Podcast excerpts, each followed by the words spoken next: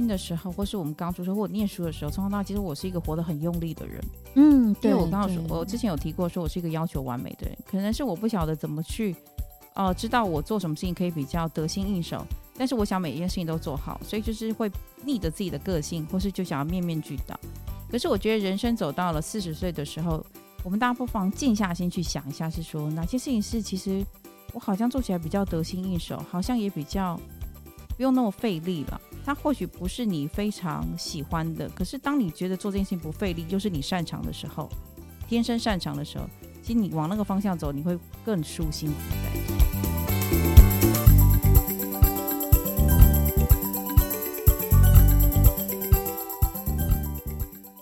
四十女人我们懂，走过跌撞二十，逞强三十，四十加人生萃取的温度刚刚好。我们是一个为四十加好龄女子而生的专属节目，透过每集聊心为练习，我们陪伴并支持你，一起活出好好的样子。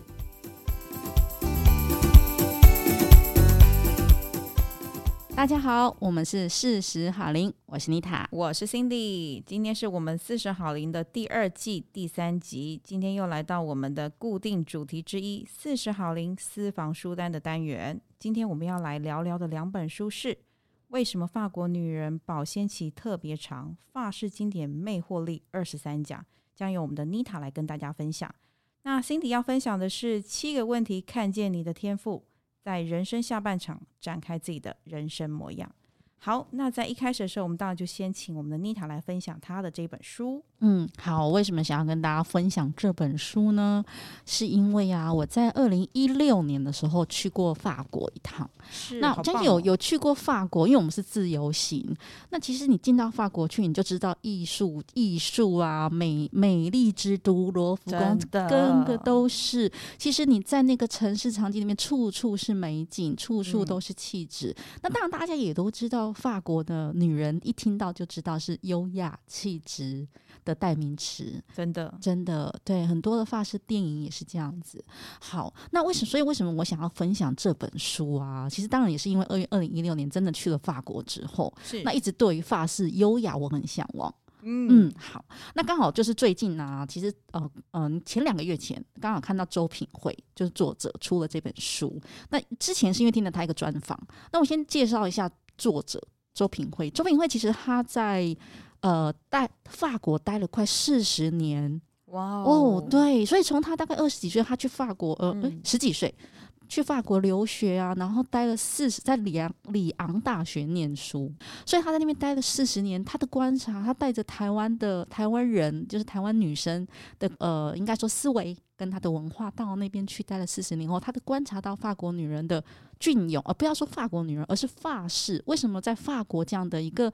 国家它能够诞，它能够呃出来这么多让人家很赞叹的译文的作品，嗯，对，以及就是说很产生很多很伟大浪漫跟气质的作作家，我、嗯、因为这样而念，当然还有一个原因啦，他的书名是《保鲜期》，你知道我们四十岁之后。这样这样，我觉得挺好的，挺好的，对不对？没有啊，所以啊，我一个本来就喜欢发式优雅，第二个就是我吸引我的是保鲜期怎么特别长哦，我就特别的，因为我希望我现在也永远保鲜，保持无龄。好，那所以这是第一个，就是为什么我想要对这本书我有兴趣。嗯，对，因为法国。那第二个是说，当然法国女人我。对我来说，都是一个我很向往的一个形象。那所以，其实我看了，我就把这本书拿来看。那他又讲到经典魅惑力，嗯，你知道四十岁之后，我还是希望我有魅惑力。认同啊，非常认同。认同。嗯，这本书呢，呃，品慧总共分了三部曲，它分了三部。第一部叫做《有魅力，永远都没有保鲜期》。嗯、哦，好，有魅力，永远。我们等下再来讲一下里面我有感觉的。那第二部呢，他在讲什么叫做法国式的诱惑？嗯。因为台湾人其实比较，亚洲人通常会比较拘谨一点点，表达感情、表达爱、表达喜欢不喜欢是比较拘谨的。就像你刚刚说的，嗯、文化差异，文化差异、嗯，所以我们其实并不。可是法国人的诱惑，大家都知道，他是很，他不是大胆哦，他不是像意大利人那种热情，也不是像美式。法国式的诱惑是很有技巧、很暧昧，跟但是却是挑动人心的。好，嗯、所以他第二部提到说，期待你的分享。嗯，第二部在讲说什么叫做法国式的诱惑。好，那第三步呢？第三步他讲的是他们的魅力来自于时光的淬炼。哦，这更是我喜欢的。为什么保鲜期特别长？因为呢，他们的魅力，时光，因为刚刚提到了，为什么我在四十几岁的时候特别想要念这本书？嗯，事实上，魅时光淬炼，他不是二十几岁，不是三十几岁，而是四五十岁之后，他们依然那样的魅力，都是来自于时光淬炼下来的。好，所以这大概是他在书中的三部，三个大的、嗯、大的章节。好，那其中我要想要分享我很有感觉的，第一个是关于魅力跟优雅。它里面有提到哦，我我觉得很有感觉，就是说用呃优雅跟魅力呀、啊，其实他是他你看起来他是不经意的，他是一个人不经意展现出来。你会说，哎，这个女生好有气质，看起来很优雅，但是其实在背后，她也是因为从呃。以前他不管是他的他的生活的背景，嗯，还是他的家庭的背景，或他自己刻意的去，其实去呃，我觉得应该是自己去学习，对自己去注意，但是那个背后其实是很多的努力的。所以他的，我们常常说嘛，就是说，呃，你所有的不经意，其实是你背后很努力出来的。嗯、但是法式法国女人，我觉得有一点是，她们没有到那么努力，是因为她们天生在那个场域的艺术的场域里面，他们天生就有这样子的环境。他们应该有一些的浑然天成，再加后天努力了。对对，所以是有的。那所以这个会是一个我觉得我很喜欢的，就是你不是刻意，嗯，你不是你的气质跟你的优雅，那个不叫做刻意，不能刻意营造，嗯，对，那些你得从你生活里面堆积出来，还有你后天的话。好，这个其实就是我一个很喜欢的一个他谈到的一个部分。然后他有提到啊，他说保持魅力呀、啊，其实就是回应到我刚刚说的是努持续不断的、嗯、持续不断的啦，自己就是这么做。他最后内化，他说他是一种选择，一种练习，最后就变成一种习惯了。嗯。所以啊，他就说，他就说，其实，但还有一个我也很喜欢。他说，你的优雅，或者是说你的魅力，来自于什么？是你要忠实于自己心目中的形象。嗯，你要先，这是其实我们一直在谈的。我觉得法国女人其实有这样，因为他们可能从小长大吧，从小到大吧，以及他们的其实事实上，他们男女的，比如说，呃，他们男女之间的的呃，没有像亚洲人，其实他还是有一个比较。呃，目前还是有啦，就是说，比如说，呃呃，男生还是比较是权力的代表，女生可能就是哦，我们努力要做自己或干嘛的。嗯、但是在法国的文化里面，并没有这样的分阶，就是说，哦，男生女生什么的。所以女生事实上，她对于她里面有一句，我觉得她讲的很棒。她说，女生啊，很多人啊，在法国，法国是什么？很浪漫，搭讪是随时。你想，男生就是觉得，哎，你也不错，他就想去搭讪你。嗯，台湾当然就正常啦。那法国女生是这样，她就是如果你来，她觉得有好感，她就开始跟你聊；没有好感，她就会直接说你滚。所以，但是但是法国男生不会因为这样而受到觉得说哦错了，他就会觉得说哦好啊，那就那就表示这个女生没有意思了哦，那我就走了。嗯，就是那个他可以很直接直接的啦，法式女生的自然跟悠然是可以很直接的。嗯，好，这也是我也很喜欢的部分。所以他说啊，魅力跟魅哦，他还提到一个。他说：“魅力呀、啊，是一种权利，嗯，就是你有了魅力，你就对自己跟对于周边的，你就会有比较大的自我掌控的权利，嗯、自控的权利了。但是你不是要不是掌控的气场哦，是你比较悠然自得，这才是这这就是你与众不同，而别人感受到你魅力的方式。嗯，好啊。然后呢，我觉得还有一个我也很喜欢的，他的观点，他说、啊，其实法国女人哦。”十几岁、二十几岁，你会发现他们的到了四五十岁，很多发丝优雅的女生，她们是无灵感，她脸上可能有点小皱纹。那甚至于她们其实不太像意大利、欧美那么的重视。法国在街头上面，大部分看到的是他们很随意的，可能就是穿个牛仔裤、穿个衬衫，嗯、但都是精心打扮的，都是精心搭配的。但是呢，她就是很随意的展现出来的那个气质。那这个直到四五十岁，那他有说什么？我觉得这一点我真的超有感，因为我们现在四十几岁。他说：“哎，很多中年人哦，都问啊，他他们他们就说周品慧就就里面就提到说，哎呦，他问了很多中年之后的女生，他说：哎，你有没有想要回到二十几岁的自己？嗯，哎，大部分的法国女人说不要，为什么？因为他们觉得现在他们比较喜欢现在成熟蜕变的自己啊，应该是他们越活越经典，越活越隽永，越活越活越活的力。对，而且越活越知道自己跟自在，嗯、就是说他们活出了那个自在感。嗯，对，就是知道自己要什么，游刃有余。呃，我觉得这一点也是，就是我我就可以分享给听众了，在我看到的时候，就是说，哦，我觉得很棒。他们说，其实你对自己，而且呃，年纪稍在越长之后，只要你对自己满意，你就会自在。就你得先对自己满意，因为我们太多的时候是我，其实我最近也会啊，我就会觉得说，嗯，我最近好像，哎，我最近过年后胖了一点，我就想说，嗯，我要去减肥啊，要去干嘛的？那我在这本书里面看到，法国女生不是，其实不怎么运动。但是她不是不减肥或不怎么运动，可是她呢，她会，她会对她来说，她这个，比如说她要瘦一点，这不会是她的她的压力来源。明白？对，就她不是压力，就对我来说说，哦，这对她来说就是哦，那因为我那我就去做这个事，我就是呃少吃一点或吃一点素食，因为其实全球现在素食是风行的，法是法国也一样，所以大家来说就不会像我们说哦，我要努力去健身，对他来说这不是个要。给压力变得要很努力的事情，而是说说哦，那我就吃点蔬菜，我就开始。我觉得法国女人好像也不太用减肥耶。对啊，他们不太减。因为我常觉得说，在台湾，嗯、虽然我没有去过法国，但是我常跟别人说，如果你要减肥，你就常去法式餐厅吃饭。嗯，因为他从第一道菜在哦，没错，饮食习惯也是有关系，起码也要两小时以后了。对，所以我觉得他们的细嚼慢咽跟慢慢品尝的生活习惯，对，也累积他们其实也不需要减肥。哎，对。哎、欸，而且你知道，法国有很多那个户外的咖啡座、露天咖啡座啊。我知道，享受生活这件事，在他们的呃 DNA 生活 DNA 里本来就是一个自然要有的态度。嗯，对。其实这也是我在看这本书的时候，我我我感觉，刚以及我去法国，那么，哎，我去法国大概两周。应该是我们要听听妮塔分享的是说，在你看完这本书之后，我们身为亚洲的女生，嗯，女性朋友。怎么样去在这本书可以得到一些我们可以运用在自己身上的一些想法跟做法？嗯，嗯，我觉得第一个啊，其实当然鼓励大家可以看下这本书，因为对对，第第一个事情呢、啊，还是回到。心态上面，因为我们天生究竟我没有这样的文化环境，嗯、对。即使我们说，哦，对了，我们要多去看展啊，多什么，但是每天每天我们就不是在这样的一个呃天然的环境里面，嗯、对。可是他有跟我们提到，我们要记得一件事情是，四十岁之后，你你真就是你要，嗯、呃，你其你其实会更有勇气，对，就是说你你不需要没有勇气，这、就是、我们讲过嘛。但是呢，你要有呃。不要就是接受，不要放弃，不管是对人或者是对事物的感觉跟关怀。嗯，因为法国的法国人，他们其实感觉很敏锐，才能够创作这么艺术作品。为什么？因为他们从来没有放弃过对美、对美丽的的呃，比如说生活的追寻或什么，或者是说享受于不要说追寻，因为追寻这种字眼很像是我们台湾这种文化我们会用的，他们比较说享受。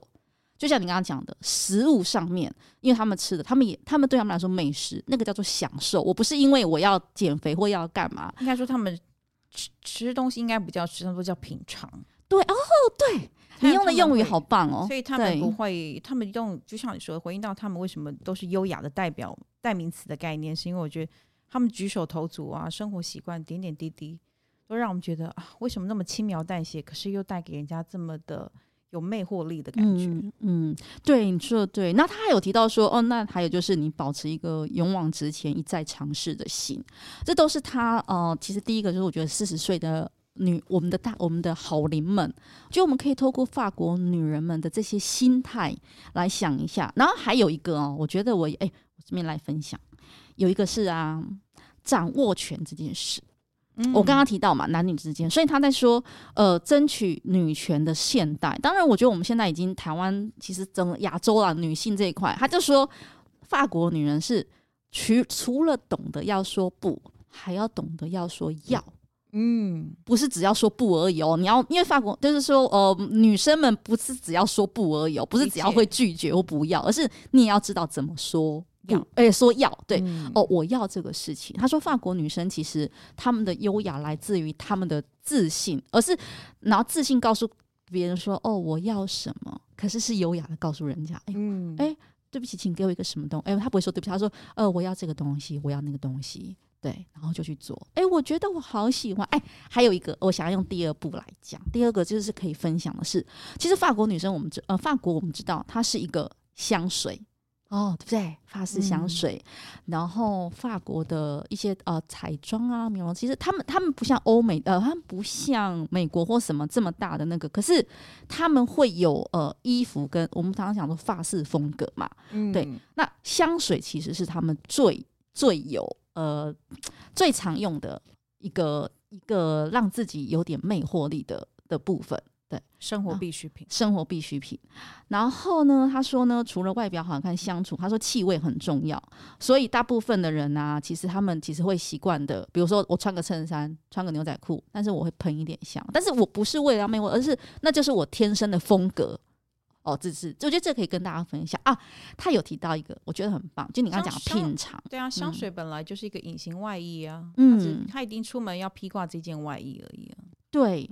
哎、欸，还有一个你刚刚讲品尝，哎，我想跟你讲，你知道他说啊，他里面有一段就提到说，法国女人哦，连煎一个欧姆蛋都很性感，嗯，就是你刚刚讲的品尝，就是说对他们来讲，在生活无处不在，不再分，不再享受，都在享受跟品尝。其实他们只是很简单的早上起来煎个欧姆蛋，他们也会是肢体上面很性感的。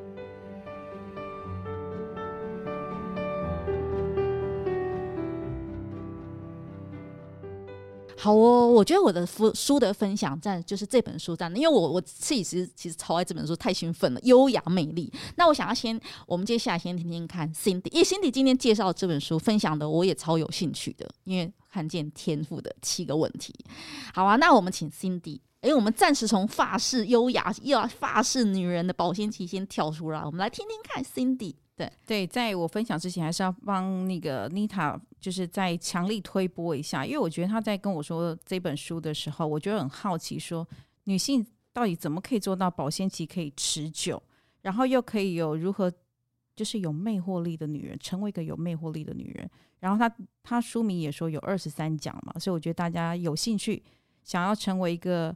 四十好龄的优雅女性，大家都可以去看一下这本书。有魅惑力的女性是哦。好，好，那我们接下来呢，就要 Cindy 今天就要分享的是说，因为其实应该呃，这个书名叫做《七个问题看见你的天赋》。因为其实我在逛书店的时候，其实我应该说在逛书店的时候，不知道大家会不会有个习惯，其实你是去书店找答案，或因为你心中一定带有疑惑，所以你需要透过书籍，然后是透过一些知识，能够满足你的。你的解决你的疑惑了，然后其实我一直常常在想的是，就像我想要问看妮塔或是听众朋友，你们知道你们天赋是什么吗？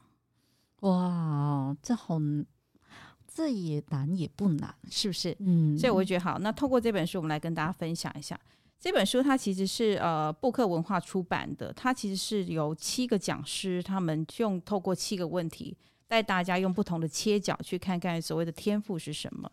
然后我们就来先讲讲这七个题目是什么呢？你一生愿意承受的是什么样的痛苦？它这一部分讲的就是说，你可以从你的痛苦的感受力去感知一下你自己到底对于什么是特别有敏锐度的，所以他可以用这样的切角。然后再一个就是第二个就是你小时候最爱做的事情是什么？他可能用你小时候，因为你现在可能会有迷茫，所以你不晓得你的天赋本领到底是什么。可是我们可以回到最纯粹的年代。或最纯粹的童年时光，你去找寻一下哪些事情是你做起来最得心应手、最自然、最喜欢的。然后再就是做什么事情会让你废寝忘食，嗯，忘记时间，对，那些那些、嗯、那些点点滴滴，可能背后带来就是你的天赋所在。然后第四个就是，你除了为难自己之外，你还替自己争取过什么？哎，这个我等下想要多听听，什么意思啊？嗯、他的意思就是呃。有时候天赋并不是因为你做了快乐的这件事情，它才带有天赋，而是有可能是你可以比别人更能承受痛苦。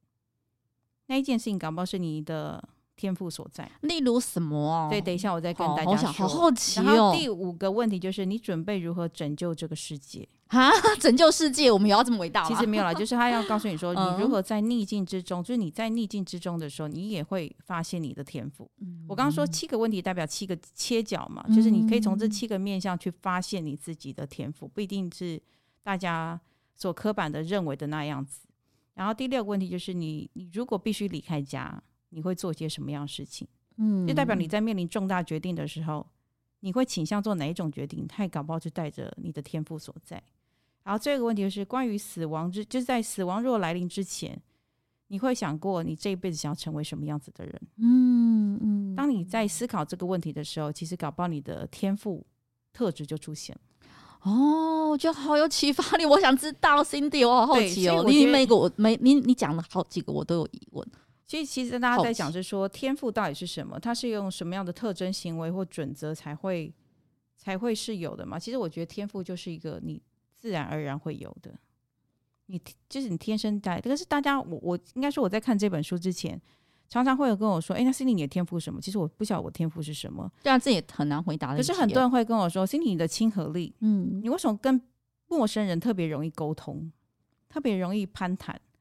但是我会觉得这不是天赋吧？嗯，天赋我在我认知里面，我会觉得天赋应该像莫扎特啊，哦，或是他们有，譬如说有天生就会有带一些的才艺才华吗？对，我会觉得那个才叫做天赋。嗯可是看了这本书之后，我会发现所谓的天赋，它分两个角度，一个叫显性，一个叫隐性。嗯嗯，所谓的显性就是他天生带，就是有人天生他真的会弹钢琴，他看到钢琴他就是会有天赋的本领，那他真的就是有天赋所在。可所谓的隐性，就像我刚刚说的，其实你可以自己去察觉，就像人家会看我的角度，会是说我的亲和力，跟你的容易跟别人打开，还有你的自律这件事情。自律有时候我觉得这也算是天赋吗？后来想想，也可能是的原因，是因为你比别人，为什么别人就做不到早起，做不到可以自动自发这件事情，可是你却做这件事情是很自然而然的。所以在这本书，他有提到是说，你可以去怎么样找到你的天赋，就是你不用费劲。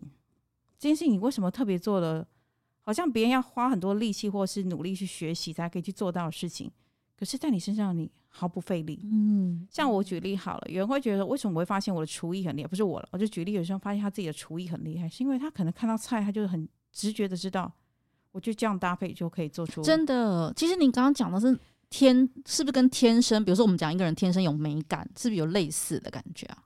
这也是一个切角，他他也是天赋的之一。嗯，但有时候会往往人家会觉得说，就是我们会有一些刻板印象，觉得说天赋是不是就是应该要天生带有一些什么样的本领？嗯，对。但它有一些是软性调，我刚刚就是你可以把它分成是显性特质跟隐性特质。所谓的隐性特质就是他很喜欢帮人家解决问题，就是你看到人家心情不好，你就想帮人家解决问题。嗯嗯嗯。其实，然后他又能够真的帮人家解决问题，这件事情他会觉得说，这不就顺手做的吗？哎，来了，顺手做这件事情，搞不好就是你的天赋所在。哦，你是说别人不一定能够顺手做得了，可是你就哎做来比较不。你可以回，我觉得大家可以回过头去思考，是说，当你在想，是说。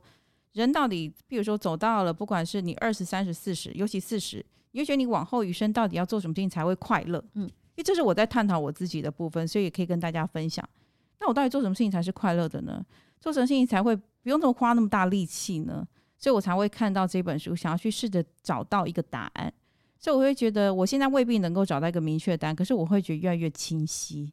就好像其实我认同别人对我说。呃，我的亲和力这件事情，搞不好是我的天赋。嗯嗯，因为有些人他怎么去跟陌生人，他就没办法攀谈了。嗯，可对我来讲，我从小到大，我觉得这件事情，站在我立场，我觉得这不就是理所当然？对，理所当然。不为什么会是天赋？我不觉得这是天赋啊。嗯嗯嗯、天赋是不是应该就像我刚刚说，像莫扎特他们呢？或是对啊，音乐、舞蹈哦。可是后，可是后来把看完这本书，你会发现我自己身上发现，这就是我所谓的显性特质，不隐性特质。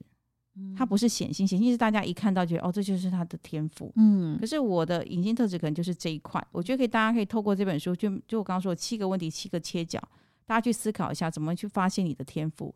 为什么要人要发现天赋？是因为你做任何事情才会有热情，嗯，你才会觉得我不用活得这么累，嗯，我不用那么的费劲。所以我觉得可以，大家可以去慢慢去探索。对，嗯，大概是这本书。其实这本书就像，我觉得每本书它会带给每个人有不同的感受了。但是我觉得可以总结一下，是说，呃，为什么要去找到天赋呢？就是我觉得你可以把很多的事情可以把它做得更从容、更自在一点。所以我觉得可以，有时候你会发现，你人生怎么样过得充实、迷茫少一点。迷茫永远都会迷茫，但就是你要找到你自己的天赋所在，然后发挥你自己的天赋。哎，那 Cindy，我问一下哦，四十岁之后啊，我觉得我、嗯、我们我们四岁之后最常思考的是。五十岁、六十岁，我还要我我要做什么？就是说我还要做什么，继续发呃开心的活生活下去嘛。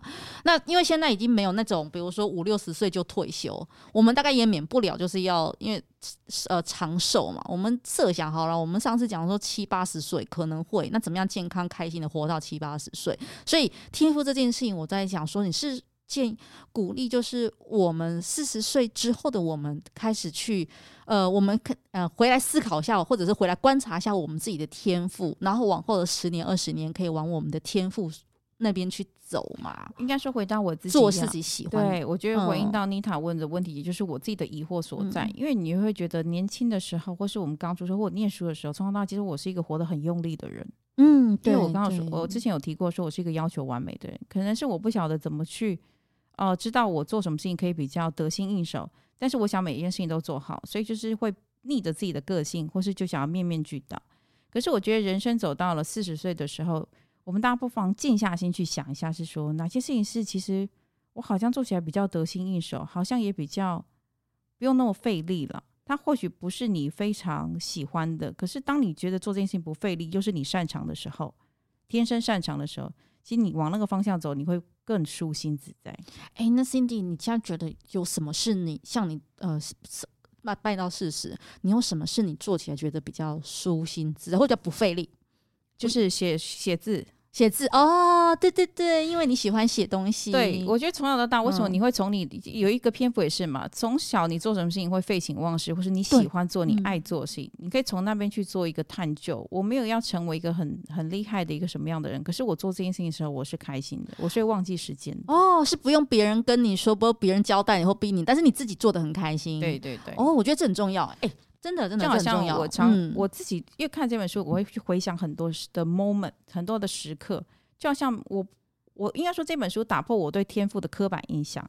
像呃，小时候我就回想去，我刚说我看了作文题目，当老师写作文题目的时候，我脑袋瓜就已经可以想到这篇文章我起承转合要怎么写。可能老师有时候在呃黑板上写下题目的时候，你看到同学哀嚎一声。怎么写好难写，可是只有我会看完题目之后，我脑袋瓜已经出现起承转合，我就下笔了。哇，哎、欸，那这我真的忍不住分享。我觉得啊，我我我觉得我自己也有，也也因其实我也遇到跟你一样的在寻找啦过过程。我觉得呃，或者是说不是寻找，而是探索。对，对，我们在尝试探索。那我当然我跟 Cindy 一样，我发现我发现。我在跟哦，比如说我在录 podcast 跟大家分享的时候，我觉得我很开心哦。那个就是我不用别人逼我，但是我自然而然我就有。但也许有些人我就发现说，哦，可能可是有些人他可能会有呃，比如说恐惧症，比如说对大众演说的恐惧症。哦，但这一块我就发现，哦，我可能好像比较没有，而且我还蛮喜欢上去分享、上去讲话的。哦，这个可能就是未来，也许十年、二十年后，我就可以往呃慢慢的现在了，往这边去，然后去跟大家分享我们的生活经验或什么的。嗯，心里讲的是不是就类似这个？比如说这个类似是这样，因为、嗯、呃有时候天赋是你真的能够比别人更快的做好这件事情。我觉得这个你可以也可以去思考一下，因为我觉得。哦，四十好龄的朋友们，其实我就说了，四十岁之后，其实人生每天都在过嘛。但你怎么样让自己过得比较不用那么费力？也就真的蛮重要的。因为可能是在我自己身上，前面四十年在其实过得还蛮费力的。不是说不快乐，是因为我我每件事情都太用力了。那四十岁之后，我就会很想要去探索的是，那什么样的事情我可以比较不费力啊？然后我又可以做到比较好，然后又可以开心一点，然后不用那么辛苦。所以我才会用这样，就有点疑惑去找到一个，想要找到一个答案，所以我去了书店就发现这本书，嗯，然后刚好我们有四十好龄私房书的这个单元分享，就想跟大家分享一下这样。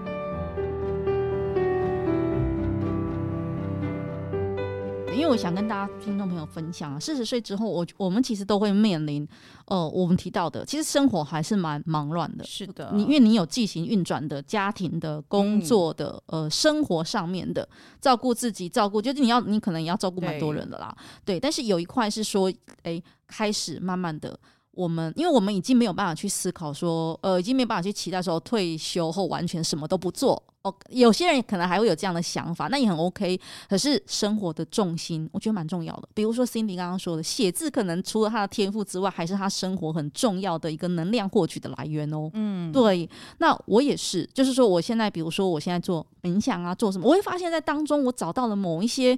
呃，那可能就是我的天赋，比如说可能比较敏感灵、感知力，应该说你的感知力，你的感知力刚刚讲的亲和力，那我可能是感知力。应该说大，应该是说天赋，我大家呃，应该说天赋不只是只有一个，嗯，大家也要打破这个刻板印象，因为我觉得天赋可能会有很多个。我所谓的那个天赋是你的夹在你的人格特质，你要自己去探索你自己，嗯，你要去发掘，是你做这件事情、嗯、哦，原来就是。你认为的很轻松，好像又很理所当然，可是别人其是需要花一辈子的用力，他才可以去做到这样子。你就会发现，你可能就会去想，哎，这可能就是你的天赋所在。嗯，然后呢，顺应你的天赋所在去发展它，这样子在四十岁之后，我嗯，我先讲一下，四十岁之有，我现在遇到一些朋友，他们会觉得空空的，他们会觉得说，呃，生活就是这样在过，这样在运行，可是不知为什么就觉得空空的，对。所以我觉得，就像我们四十好龄，其实的初衷就是要陪伴大家找到自己的好好的样子。那什么是好好的样子？其实每个人的样貌本就不同。所谓的你想要追求的生活的样貌，或是你的人生样貌都不同。可是什么样才能做到你自己觉得？我刚刚就说不比较不费力，然后才可以比较跟你的人生上半场是有一些的不一样的。嗯，我觉得可以慢慢去找到你自己的人格特质里面哪些事情是你真的能够。发挥的很好，像我刚刚说的厨艺这件事情，像对我来讲，我看到一堆菜，我可能就觉得，我这样思考了老半天。可是我也是，可是有些人看到菜，他自己可能不知不知道，哦他就知道说这样搭配这样搭配可能会炒出一盘好菜，这搞不好就是他的天赋所在。所以你要我们现在就是用心的观察跟觉察自己的天赋所在，并且去是呃。呃，应该说去行动它，对吧？对，像这本书里面其实也有讲到，是说、嗯、其实我们可以找到自己的天赋所在，里面有很多方法。但其中我觉得对我自己很有感的，就是你可以去从三个面向：我有什么，我爱什么。然后我要什么？